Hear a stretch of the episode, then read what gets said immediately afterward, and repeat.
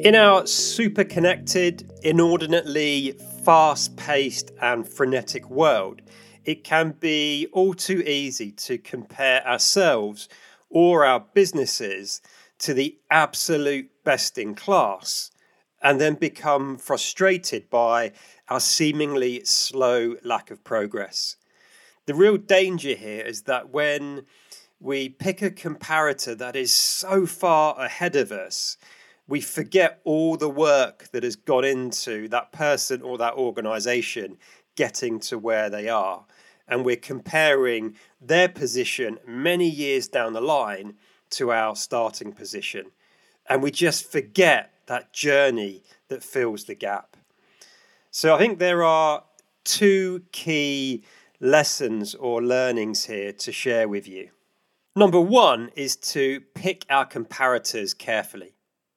If I just take me and this podcast as an example, if I were to compare my podcast statistics and downloads to Stephen Bartlett's Diary of a CEO, for example, I'm going to pretty quickly get pretty demoralized.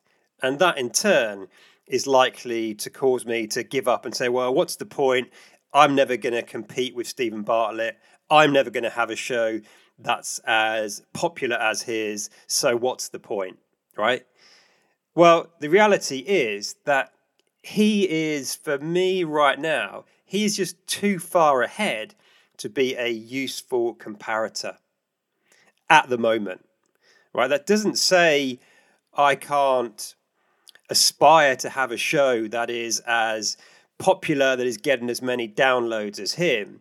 But right now, that's not a useful comparator because, again, right now, I simply don't have the same finances, the same resources, and the same contacts as he does.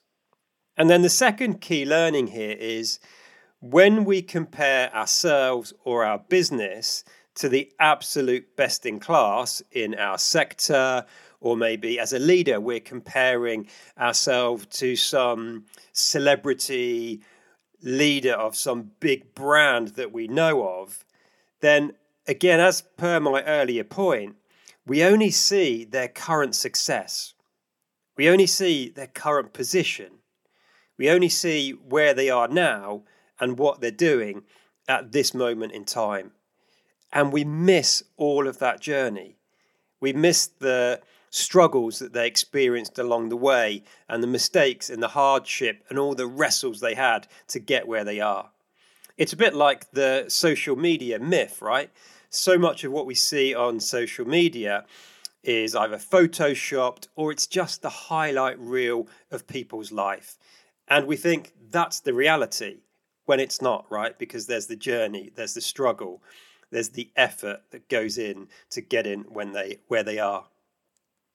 So, yes, by all means, chase these best in class businesses and individuals, but also remember they've been on a journey and be prepared to put in the work and time to get to where they are, if indeed that's what you aspire to yourself.